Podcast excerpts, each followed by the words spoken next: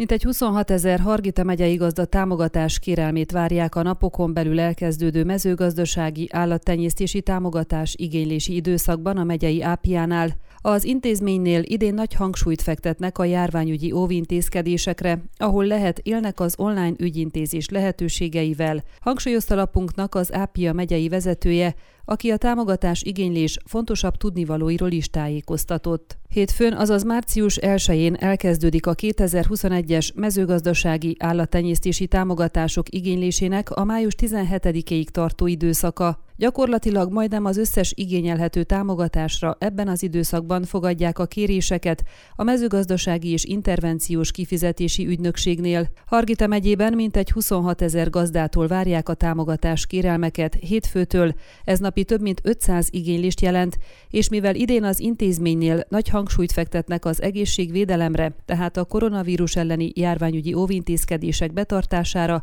pontosságra kérik a gazdákat, vagyis arra, hogy akkor jelenjenek meg az intézménynél, amikorra hívják őket, ne késlekedjenek, mert az fennakadásokhoz vezethet. Kéri az érintetteket Hászki András, a Hargita megyei mezőgazdasági intervenciós és kifizetési ügynökség vezetője. Az nekünk a legfontosabb, hogy mindenkinek az egészségére vigyázzunk, ezért mindent megteszünk annak érdekében, hogy úgy boldoguljunk ebben a rendszerben, hogy a gazdák ne kelljen sokat jöjjenek, menjenek. Igyekszünk a legjobb tudásunk szerint úgy rendezni ezt a folyamatot, hogy mindenki számára jó és egyszerű legyen, mondta az Ápia megyei vezetője. A támogatásokat illetően nincsenek nagy változások, ugyanis részben a koronavírus pandémia miatt az új 2021-2027-es EU-s mezőgazdasági költségvetés költségvetési ciklus első két éve egy átmeneti időszak. A támogatás igénylés mindössze annyiban változik, hogy egyszerűsített ügyintézésre törekednek az ápiánál. A gazdák miután a településük polgármesteri hivatalában elvégezték a mezőgazdasági regiszterrel kapcsolatos ügyintézést és megkapták a támogatás igényléshez szükséges igazolást,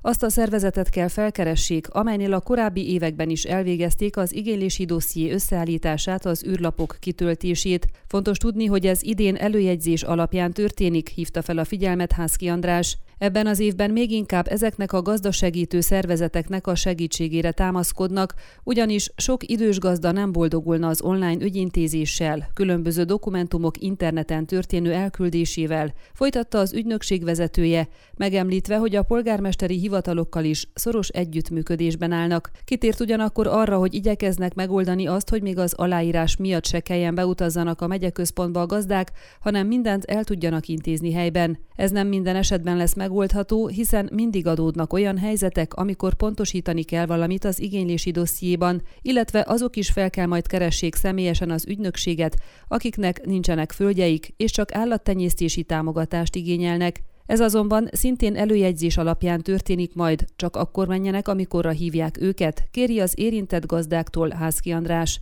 Az igénylési időszak elején, ahogyan ez a korábbi években is történt, az egyszerű kéréseket dolgozzák fel, ezt követően fogadják majd a bonyolultabb igényléseket és az állattenyésztési támogatási kérelmeket. A juttatások értékében sem lesznek nagy változások, leginkább csak a szarvasmarhatartásra igényelhető támogatás értéke változhat attól függően, hogy idén országosan mennyi pénzt különítenek el e célra, és összesen hány állatra igénylik a juttatást a gazdák, sorolta a fontosabb tudnivalókat a megyei ápja vezetője. Ön a Székelyhon aktuális podcastjét hallgatta. Amennyiben nem akar lemaradni a régió életéről a jövőben sem, akkor iratkozzon fel a csatornára, vagy keresse podcast műsorainkat a székelyhon.pro portálon.